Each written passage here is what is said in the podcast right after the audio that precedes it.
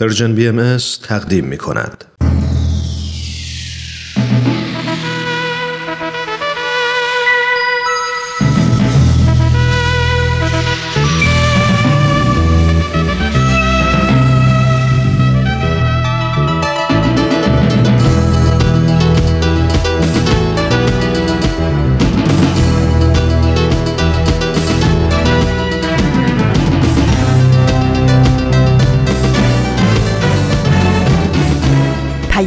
دوست، برنامه‌ای برای تفاهم و پیوند دلها.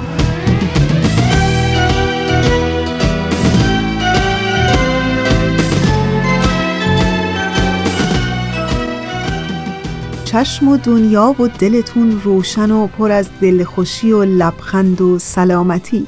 امیدوارم در هر کجایی که صدای ما رو میشنوین پر از شور و شوق زندگی باشین و با تمام بیقراری ها و بیتابی های این زندگی همچنان امیدوار و مثبت به آینده.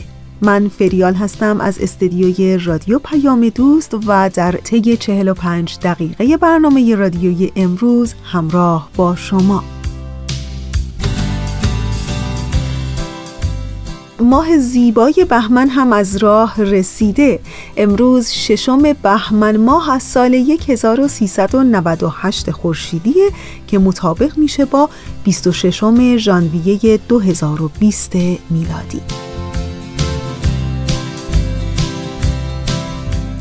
و بخشای پیام دوست یک شنبه های این هفته: در ایستگاه اول شنونده قسمت دیگری از مجموعه برنامه صد پرسش صد پاسخ هستین و در ایستگاه دوم قسمت دیگری از مجموعه برنامه سر آشکار رو داریم و در انتهای پیام دوست یک شنبه ها شنونده قسمت دیگری از مجموعه برنامه کاوشی در تعصب خواهید بود. امیدوارم که از شنیدن بخشای برنامه امروزتون لذت ببرید و دوست داشته باشید.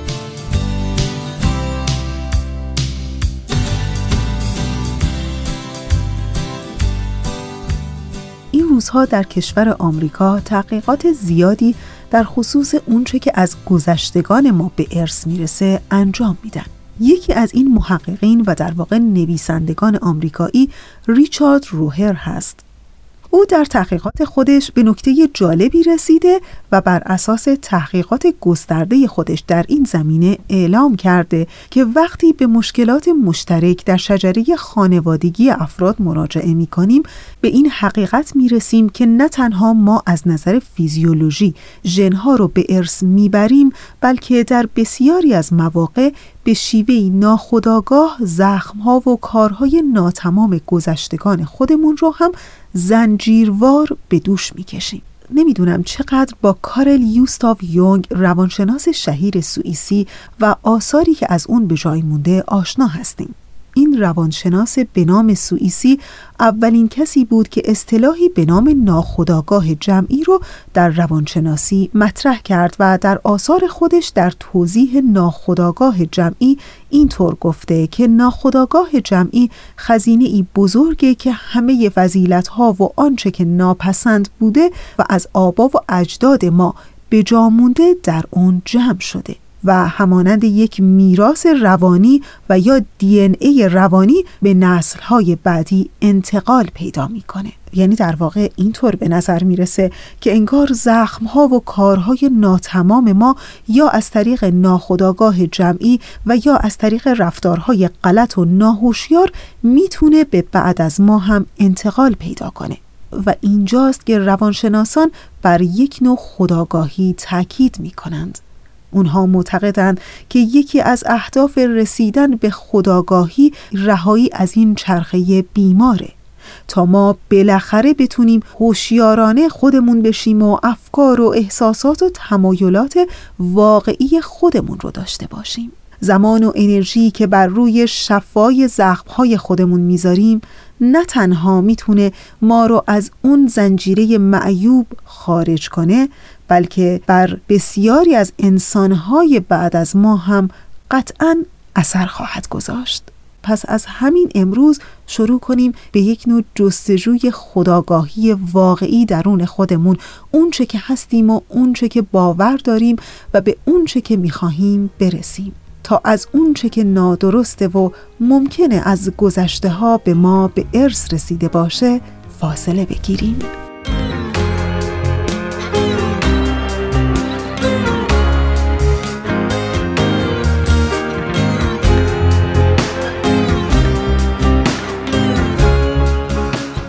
مجموعه برنامه صد پرسش صد پاسخ، بله، در ایستگاه اول برنامه امروز ما. ازتون دعوت میکنم به قسمت دیگری از این مجموعه برنامه گوش کنید. صد پرسش صد پاسخ.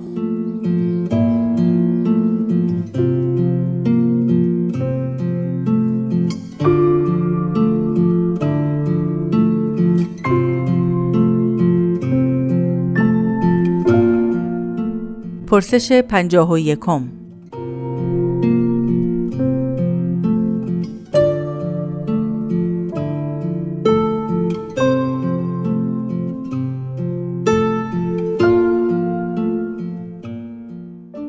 شوقی افندی ولی امرالله کیست؟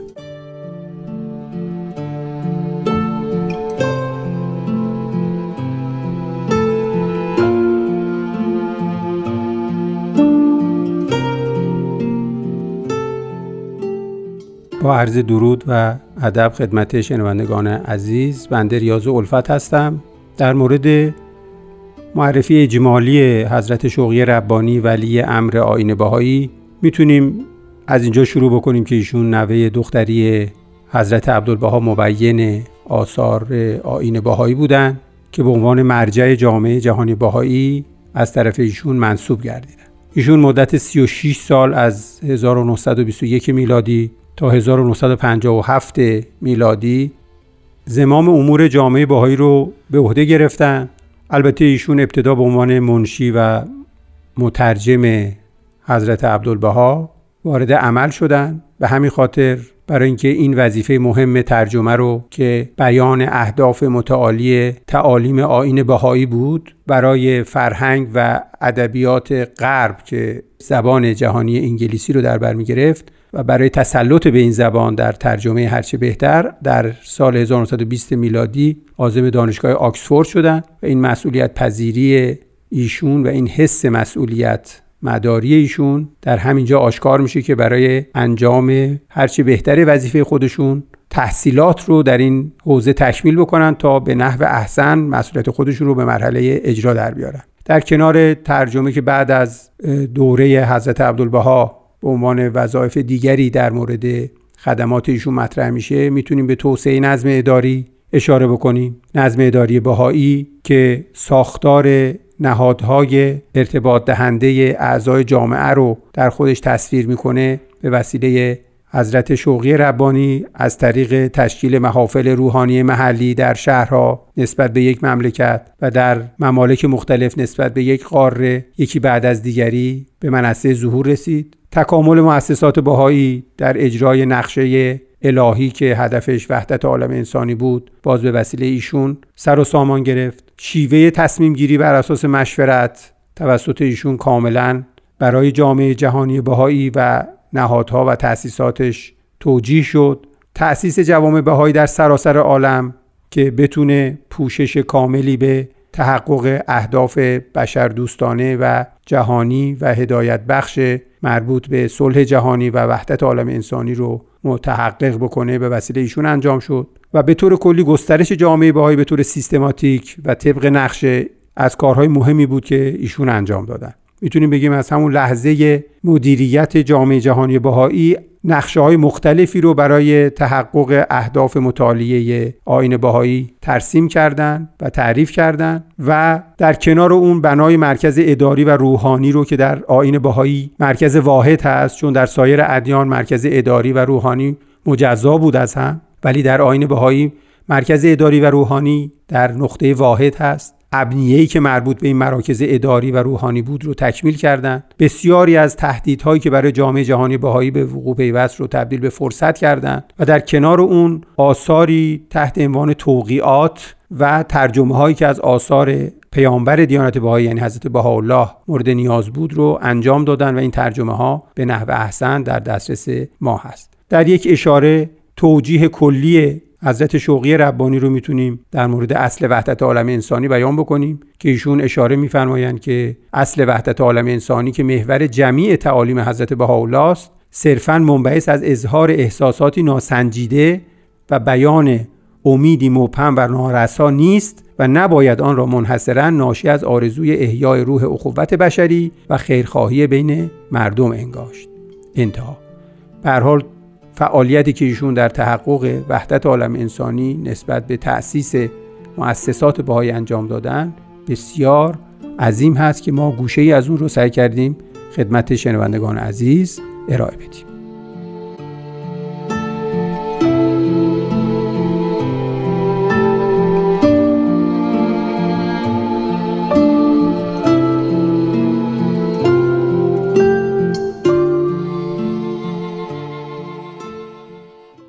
دوستان خوب ما، اونچه که شنیدید قسمت دیگری بود از مجموعه برنامه صد پرسش صد پاسخ. تا انتهای چهل و پنج دقیقه برنامه امروز با ما همراه بمونید.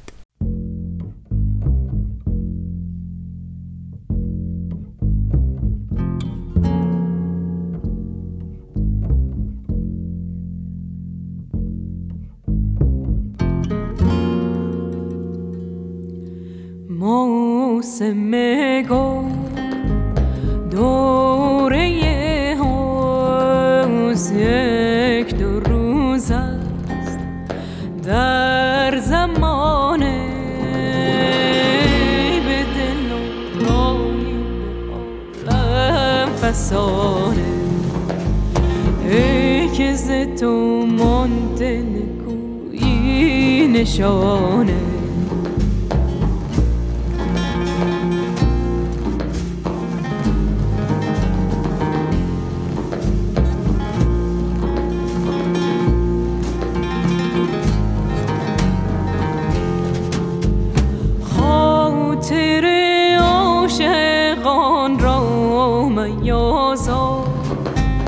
خوش نباشد مشوق آزار گر بسوزد شم و پروانه را با زبانه چون شود روز شم و شب را نبینی نشانه بی کنی سر مرغ بسته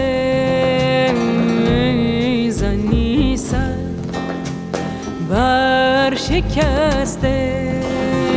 میکشی با تیغ ستم یار خسته خسته دلان یک سر در خون نشسته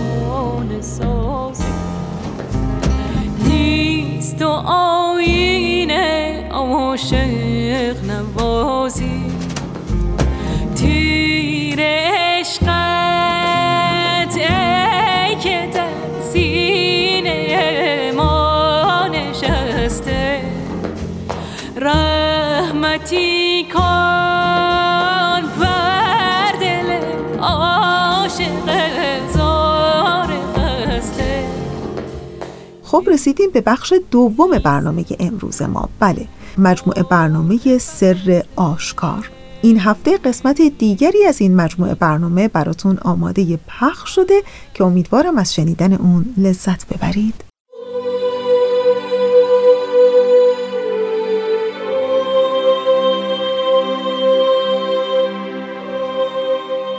سر آشکار.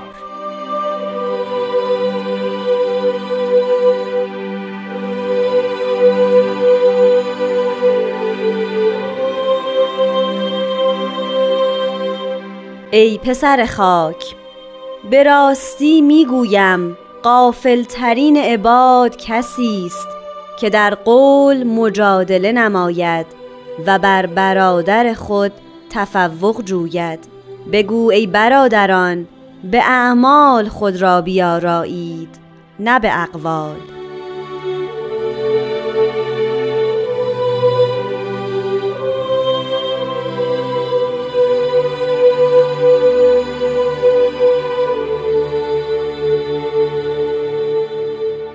دوستان عزیزم، شنوندگان محترم، عرض ادب و احترام دارم خدمتتون. این قسمت دیگری از مجموعه سر آشکاره که همراه جناب وحید خورسندی عزیز تقدیم حضورتون میکنیم. من هومن عبدی هستم. تشکر میکنم پیشا پیش از حضورتون که با این قسمت از این مجموعه هم همچنان همراه هستید.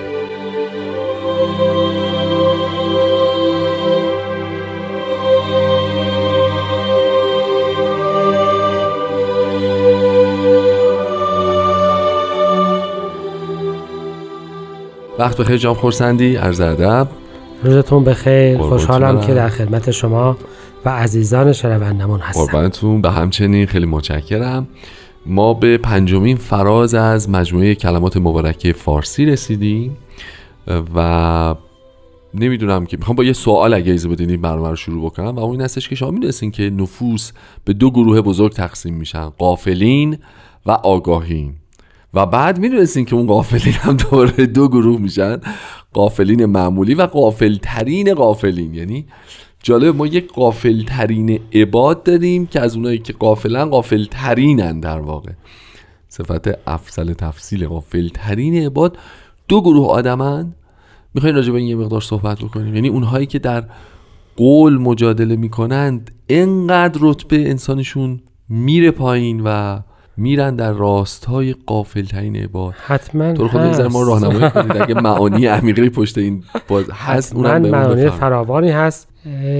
ببینید، اولا غافلترین عباده. بله، یعنی اول عبد بنده بنده الهی بودن توش مطرحه. درست. هر همه مردم نه. آها، مخاطب کسانی هستن که ببینید غافلترین عباد. خداوند همه رو عباد خودش ننامیده. عده‌ای بنده او هستن. یعنی بله از میان بله. کسانی که افتخار بندگی خداوند رو دارن و او رو انکار نمی کنند بله. و حق بندگی میخوان ادا بکنند بله. اونها غافلترینشان کسانی هستن که در قول مجادله, مجادله میکنن. ولی ببینید مطلب اینجاست که اصلی ترین زینت به یه معنا یا افتخار انسان کلامشه. درست. انسان اصلا موجودی هستش که متکلمه و هیچ موجود زنده دیگری متکلم به عقل نیست. وسوسه امتیاز و فصل ممیز ماست طبیعتا. و مشخصاً البته افراد به این خواهند رسید که بس به این وجه امتیاز اگر قرار باشه انسان افتخار بکنه باید به این افتخار بکنه. بله بله. یعنی ببینید ما در مثلا سرعت دویدن که نمیتوانیم خوب. از خیلی از حیوانات جلو بزنیم، پس ما یه افتخار نیست. دونده ترین انسان ها هم بله، به باز فاصله داره، روز پلنگ نمیرسن. بله بله. ولی قول امتیاز خاص ما. صحبت صحبت مبتنی بر صحبت عقل اندیشه. پس به این ترتیب صحبت کردن مایه افتخار بوده و در تمام تاریخ ادیان وعاظ و افرادی که قشنگ صحبت می‌کردند مورد توجه و مورد عنایت جامعه بودند. بله. یعنی خطبا و سخنوران نامی جوامع انسانی رو تا حال خیلی از اوقات هدایت کردند و حتی شما میبینید و میشنوید که هنوز هم خیلی از نطق‌های تاریخ‌ساز هست که میتواند همه چیز رو چکار بله، بکنه بله، بله، عوض بکنه بله سرنوشت ساز مسیر تعیین کنه بله. یعنی مثلا همون نطق مارتین لوتر کینگ بله، بله، که رویایی داشت بله. در حیات جامعه ایالات متحده آمریکا مؤثر بود کاملا. و این فقط نیست، حالا بعدش سخنرانی‌های هیتلره و هر چی که بخواید بله، بله. میتوان در تمام طول تاریخ از وعاظ معروفی نام برد که جوامع رو به سمت و سویی که خواستن کشوندن به راحتی. دقیقاً. ولی این مجادله در قول همون چیزی هستش که تقریبا تمام وقت اهل ادیان رو به خودش رو گرفته. آه. یعنی اینکه علما و فضلای ادیان تمام وقتشان رو به رد و اثبات اقوال همدیگه گذراندند. صحیح. پس یعنی در واقع مجادله در قول رو ما با یک معنا میتونیم تفسیر بکنیم، جنگ و جدل لفظی که از کلام شروع میشه و به کلام, به کلام شروع میشه, میشه که بعدها راجع به علومی هم که به ام. کلام شروع میشه و به کلام تمام میشه, میشه. و فقط باعث برتری ظاهری هست. صحیح. اشاره ما, اشاره ما حالا اینجا نه، تو آثار امری امر بهایی اشاره آه. هست و افراد از اون منع شدن. پس ببینید غافل ترین بندگان اوست ام. که در حرف بحث بکند. صحیح. تو چه گفتی و من چه میگویم، و این بحث همیشه سر این هست که اثبات برتری بشود. جد مجادله برای اثبات برتری است. یعنی شما قول بهتری بگویید که باعث برتری بشود. صحیح. و من میخوام حتی عرض بکنم که در اوان دوران حتی ظهور ازدباب هم چیزی که افراد میخواستند یه مجموعه از گفتارهای تازه بود. درسته. تفاسیر تازه، گفتارهای تازه. و خب به تدریج یا حضرت بهاءالله در اصل یک نقطه عطفی رو به این ترتیب در این قطعه بیان میفهمند. به یک معنا دنیای تازه‌ای که بعدها بیشتر از اون راجبش صحبت خواهیم کرد، تو همین قطعات میرسیم جلوتر که دیگه غیر از صرافان ذائقه احدیه جز تقوای خالص و عمل پاک هیچ رو نمیپذیرند.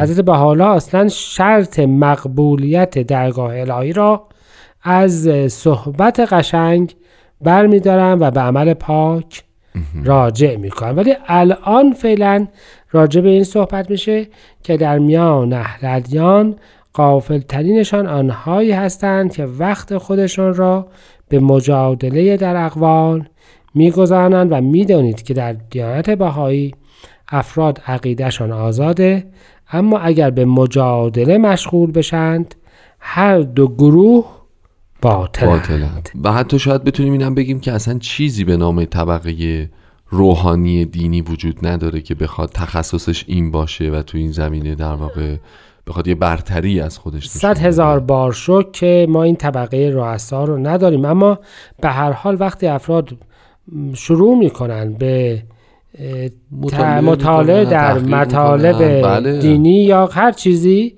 ممکن هستش خدای نکرده به این بلای ناخواسته گرفتار بشوند که به بحث و جدل با یکدیگه مشغول بشوند. و گذشتگان ما فکر میکردند که از این بحث و جدل حقیقت آشکار میشه. اما فرمایش الهی اینجاست که این افراد غافل میمانند و از اون بحث و جدل اگر چیزی حاصل بشه مشاجره است و کدورت. درسته. و راه کشف حقیقت جدال با یکدیگر نیست، البته نیست. و نه فقط در این مورد، در هیچ راهی جدال, جدال چیزی رو پیش نمیبره. به اینجا میرسیم که حضرت عبدالبها مبین آثار بهایی میفهمند که در این دور مبارک جدال با شیطان هم مجاز نیست, نیست. راه مسیر جدال و برتری‌جویی نیست.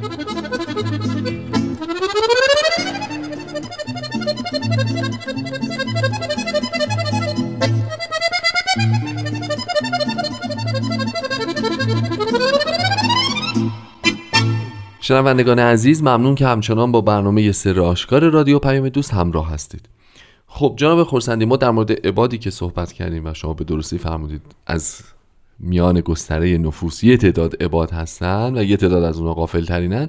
یه بچه متمایز دیگری دارن که اینجا بهش اشاره میشه، اونم تفوق جستن، یعنی برتری جستن بر برادر خود.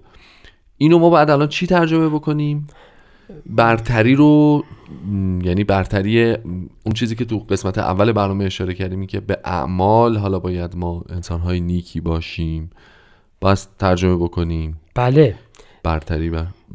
بفهمید حتما همینطوری که میفرمایید، ولی مطلب اصلی اینجاست که اصولاً همه ما به یه معنا به تعبیر سمبولیک دینی بله. فرزندان یک پدر مادریم بله بله. پس برادران و خواهران همین و به این معنا بر هم دیگه برتری نباید بجوییم. اون غافل ترین عباد نفوسی هستند که بر انسانهای دیگه برتری میجویند. حالا دیگه فقط مطلب قول نیست، مطلب مجادله در قول نیست، هر نوع برتری جویی بر دیگران ما رو در زمره غافلترین بندگان در میاره. خیلی خیلی مفهوم گسترده‌ایه، یعنی ما میتونیم زیر سایش بگیم پس ما رقابت نداریم، نمیدونم رقابت، حتی اون چیزی که مصطلح میگن رقابت سالم، رقابت علمی نداریم، نمیدونم رشد استعدادهای فردی که ممکنه که باعث بشه ما در رتبه‌ای بالاتر از دیگران قرار بگیریم. اینا چجوری باید ترجمه بکنیم؟ ببینید برتری جستن و برتر بودن با هم فرق میکنه. شما یک وقتی هدفتون رو برتری جویی قرار میدید بله. و یک وقتی هدفتون رو پیشرفت.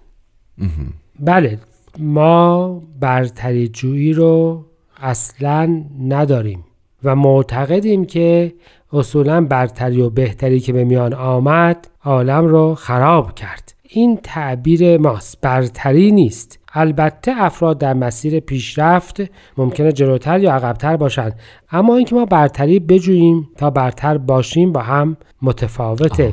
فرض به این هست که از همه افراد انسانی بخوان که نهایت سعیشون در رشد و شکوفای تمام استعدادهای خودشون در جهت خیر به کار ببرند، درست، نه اینکه با بقیه رقابت بکنند. اه.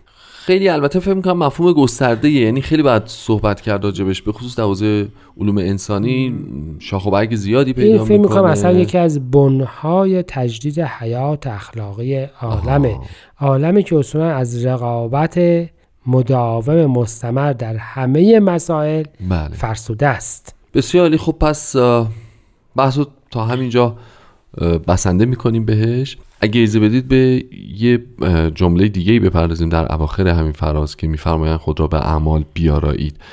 چون زمان برنامه محدوده می‌خوام اگه ممکن باشه یه مقدار در مورد اون هم با هم دیگه صحبت بکنیم. این ترکیبات و لغات تازه در واقع هی بیرون میاد و سعی می‌کنیم ما کشف و شهود کنیم. به اعمال بیارایید. بله. این چجوریه؟ عمل آراستنیه مگه؟ یا ما بعد خودمون تغییراتی بدیم که بتونیم به اون آراسته بشویم؟ خب به یه معنا این سابقه بسیار طولانی داره. صحیح. یعنی این که دقت بفرمایید که کتاب مقدس راجع به این که بنی اسرائیل چقدر دوست داشتن خودشون آراسته بکنند آها. و حتی مثلا اورشلیم میگن مثل یک عروس آراسته هست صحبت صحیح. میکنه. بعدها در انجیل بله. زنان مسیحی امر شده اند که به اعمال نیکو خودشون را آرایش بدند و اینجا حضرت بهاءالله کاملترش میکنم، میگم برادران، یعنی فقط مفهوم رفتار اخلاقی به زنان نیست کلی. اما آراستن یا زینت چیزی است که در قرآن هم فراوان ذکر شده است. درست. حتی در قرآن ذکر شده است که وقتی میخواید برید مسجد زینتتون رو با خودتون ببرید. درسته. آن خذوا زینتکم عند کل مسجد، یعنی اینکه حالا بحث ها هست بین مفسرین که یعنی چی آرایش بکنیم بریم مسجد، چه کار باید بکنیم. اما اصل مطلب اینجاست که زینت یعنی هر آن چه که نقص انسان را از بین ببرد و در مخالف اون شینت هست که چیزهایی که انسان را رسوا می کند. حضرت بهاءالله تعبیر بسیار زیبایی فرمودند، فرمودند اعمال زینت خودتان را درست زینت بدهید. بله. و یعنی اینکه نقائص خودتان را به اعمال چکار بکنید؟ از بین ببرید. ببرید. به جای اینکه با قول و با صحبت سعی بکنید که نقائص خودتون رو از بین ببرید. یعنی پس معنی زینت میشه هر چه که نقائص رو از بین میبره. و خداوند در قرآن میفهمد که ما زینت الهی رو برای مردم آشکار کردیم. آه. و هیچ کس حق نداره اون رو از مردم منع بکنه. و همیشه بحث بود که یعنی چه و کلمات مبارکه مکنونه مفسر تمام مباحث اخلاقی کتاب قبله. بله. پس این زینت اعماله. آها، یعنی اون زینتی که میگم ما برای بندگان فاش ساختیم. خداوند مجموعی از اعمال پسندیده اعمال. را به انسانها دستور داده بود و هیچ کس حق نداشت که انسانها را از اون چکار بکنه؟ من, من بکنه. اون بن تجدید حیات جامعه بود. بله. و قرار بود افراد وقتی که در پیشگاه خداوند حاضر میشند با رفتار و اخلاق پسندیدهشون ظاهر بشن. پس برادران یا حلان پرواش از بالا انسانها باید خودشون رو به وسیله اعمال نقایصشون رو رفع بکنن و نه به وسیله فقط گفتار. به این ترتیب میشه زینت، میشه رفع نقص. پس ای انسانها مشرف نقائص خودتان را با رفتار نیکو رفع بکنید. و به این ترتیب کلمات مبارک مکنونه در مقابل برتری جویی که در ابتداش به یاد انسان میاره که انسان پسر خاکه، خاک بله. که مرکز همه معادن و مرجع تمام دستاوردهای بشری زیر پای هم است. بله بله. غروری نداره و پایینتر از هر چیزی قرار میگیره. یاد میاره که تو پسر خاکی، پس نه برتر باش و نه تفوق بجو و نه به قول و نه به هر روش دیگه‌ای و نقائص خودت رو با اعمال درست رفع بکن. فکر می‌کنم این یکی از هزاران معنی این قطعه مبارک. بسیاری خیلی ممنونم آقای خرسندی عزیز. وقت برنامه‌مون تموم شده. اگه اجازه بدید از طرف خود شما و مجموعه دست‌اندرکاران این برنامه از شنوندگان عزیز تشکر بکنیم. ازتون دعوت می‌کنیم که اجرای متفاوتی از این فراز از کلمات مکنونه رو به عنوان حسن ختام این برنامه در انتها بشنوید. خوب و خوش باشید تا برنامه آینده. خدا نگهدار.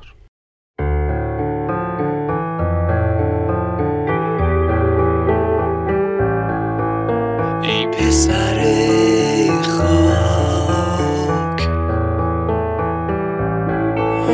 به راستی میگویم غافل‌ترین عباد کسیست که در قول مجادله نماید.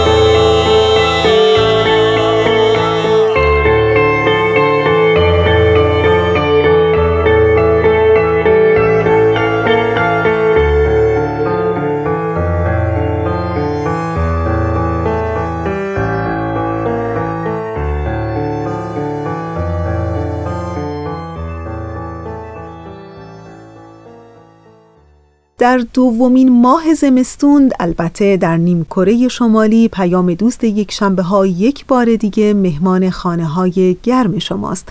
در ششم بهمن ماه سال هزار و سیصد و نود و هشت خورشیدی مطابق با بیست و ششم ژانویه دو هزار و بیست میلادی. اونچه که شنیدید قسمت دیگری بود از مجموعه برنامه سر آشکار. تا انتهای چهل و پنج دقیقه برنامه امروز ما رو همراهی کنید.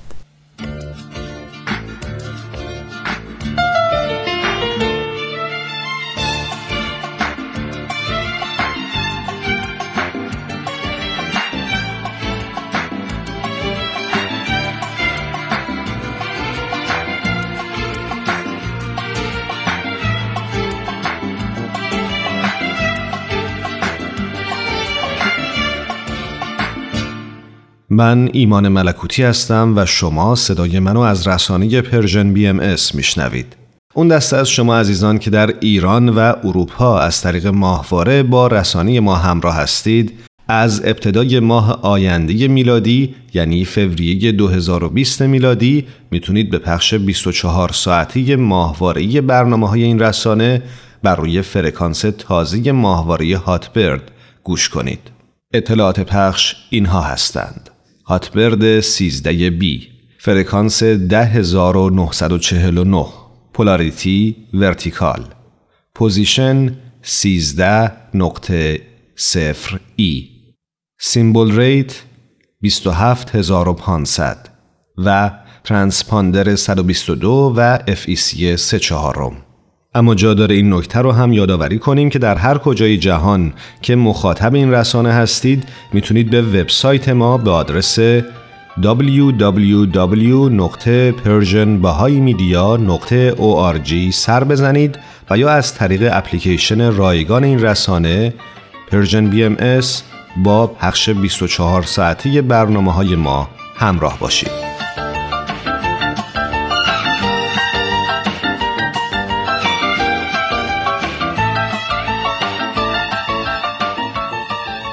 و اما مجموعه برنامه کاوشی در تعصب که چند هفته ایست شنونده این مجموعه برنامه هستین.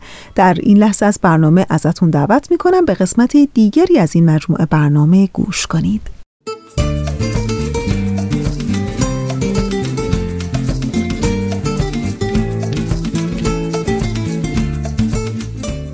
کاوشی در تعصب.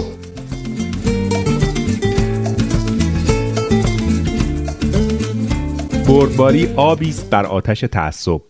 شنوندگان عزیز رادیو پیام دوست، در کاوش‌های خودمون در تعصب و ریشه‌ها و پیامدهای اون و همچنین اقداماتی که برای مبارزه با اون صورت گرفته به مفهوم بردباری رسیدیم.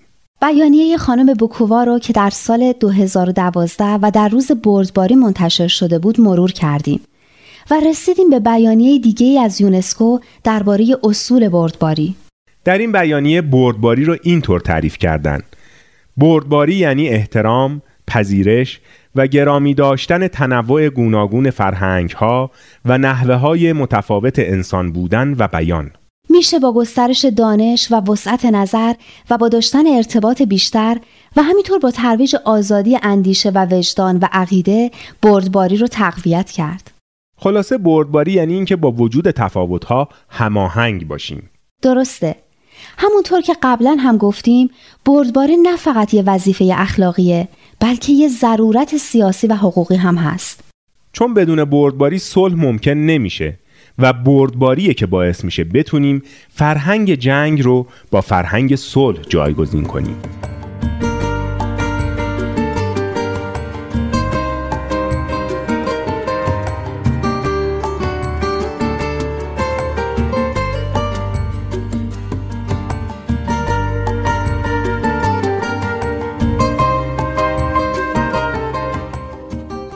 بعضی ها فکر میکنن بردباری یعنی آسون گرفتن، یعنی این که اصول خودمون رو زیر پا بذاریم و با دیگران سازش کنیم. اما بردباری به معنی تساهل و ضعف اعتقادی نیست، به معنی لطف کردن به دیگران هم نیست. بردباری یعنی این که همونطور که به خودمون حق میدیم که طبق اصولی که بهش معتقد هستیم زندگی کنیم، به دیگران هم حق بدیم مطابق اعتقادات خودشون زندگی کنن. درسته. بردباری قبل از هر چیز یه رویکرد فعاله که پذیرش حقوق بشر و آزادی‌های اساسی دیگران به پیشبرد اون کمک میکنه. از طرف دیگه بیانیه بردباری یونسکو تأکید داره که در هیچ شرایطی نمیشه از بردباری برای توجیه تخلف از این ارزش‌های اساسی استفاده کرد. بردباری چیزیه که هم افراد، هم گروه‌ها و هم دولت‌ها باید در رفتارشون رعایت کنن. بردباری مسئولیتیه که از حقوق بشر، چندگرایی، دموکراسی و حکومت قانون حمایت میکنه و به معنی رد دوگمگرایی و مطلقگراییه و به معنی تصدیق معیارهایی که بیانیه‌های بین‌المللی مربوط به حقوق بشر تعیین میکنن. بهزاد خان، به نظرم خیلی از مفاهیم توی این دوتا جمله‌ای که گفتی فشرده شده بودن. بهتره یه خورده توضیح بدیم. و مفاهیم مثل چندگرایی و دموکراسی و دگمگرایی و مطلق‌گرایی و امثال اینها رو یکم بازتر کنیم. خب چندگرایی و یا پلورالیزم یعنی اینکه افرادی که از نژادها و مذاهب و اعتقادات سیاسی مختلف هستند میتونن با صلح و آرامش در یک جامعه و در کنار هم زندگی کنن. خب دموکراسی و مردم سالاری هم که از قدیم بلد بودیم، که یعنی حکومت مردم بر مردم، یعنی که مردم بتونن حکومت و دولت خودشون رو انتخاب کنن و همه در اون حق رأی داشته باشن و بتونن به طور مستقیم و یا غیر مستقیم در تصمیم گیری ها شرکت کنن. دیگه چه عبارتی داشتیم؟ آهان، دوگمگرایی یا دوگماتیزم.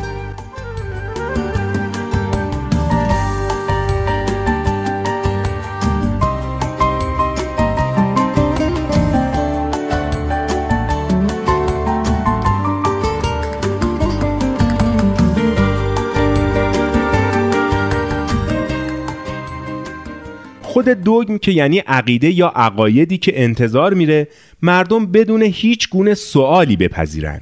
به کسایی که به هیچ وجه حاضر نیستن نظرات و عقاید خودشون رو تغییر بدن و انتظار دارن بقیه هم نظرات و عقاید اونا رو در بس بپذیرن هم میگن دوگماتیک. به عبارت دیگه دوگمگرایی به طرز تفکری میگن که بر اساس اون از سنن و سوابقی که مسلم دونسته میشن باید بدون پرسش و کورکورانه پیروی کرد. در واقع دوگمگرایی یه نوع اظهار عقیده بدون دلیل و متعصبانه است که البته معمولاً همراه با تمایل به تحمیل اون به دیگران هم هست. مطلق گرایی هم یعنی اعتقاد به این که چیزی همیشه و در همه حال درسته و هرگز تغییر نمی‌کنه. به حکومت‌های استبدادی که محدودیتی برای خودشون قائل نیستن هم میگن. پس بر اساس همه این چیزایی که گفته شد، وقتی میگیم بردباری یعنی رد مطلق گرایی، یعنی اینکه حقیقت مطلقی وجود نداره؟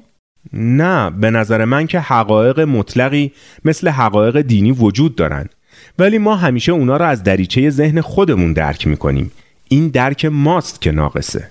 بله، حالا متوجه شدم. بنابراین حق نداریم درک خودمون رو ملاک قرار بدیم و به جای اینکه تلاش کنیم درک خودمون رو کامل‌تر کنیم، به فکر این بیافتیم که درک ناقص خودمون رو به دیگران تحمیل کنیم.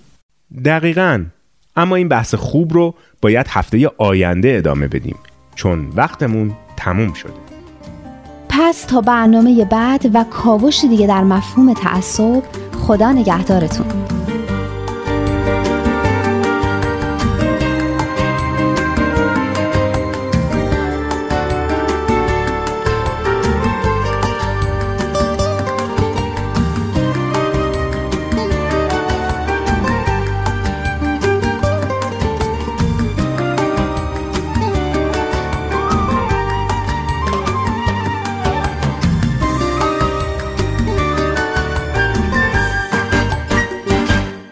دوستان خوب ما، اونچه که شنیدید قسمت دیگری بود از مجموعه برنامه کاوشی در تعصب. به قول دوستی قدیمی میگفت ما به زندگیمون نمیتونیم روزهای بیشتری اضافه کنیم، اما میتونیم به روزهامون زندگی بیشتری ببخشیم. شاید فقط کمی مهر، محبت، همدلی، احترام متقابل و صبر در برابر اونچه که ممکنه مخالف نظر و رأی ما باشه. همین کافیه، نه؟ همین میتونه زندگی بیشتری به این روزمرگی های زود گذر ما بده. اینطور نیست؟ خب دوستان عزیز ما، با امید اینکه زندگی شما هر روزش پر از عشق و مهر و صفا و همدلی باشه، باید بگم که به انتهای برنامه امروز نزدیک میشیم. مثل همیشه همینجا تشکر میکنم از همکار عزیزم پریسا برای تنظیم این برنامه. دلهاتون شاد، سفرهاتون پر برکت و عاقبتتون بخیر.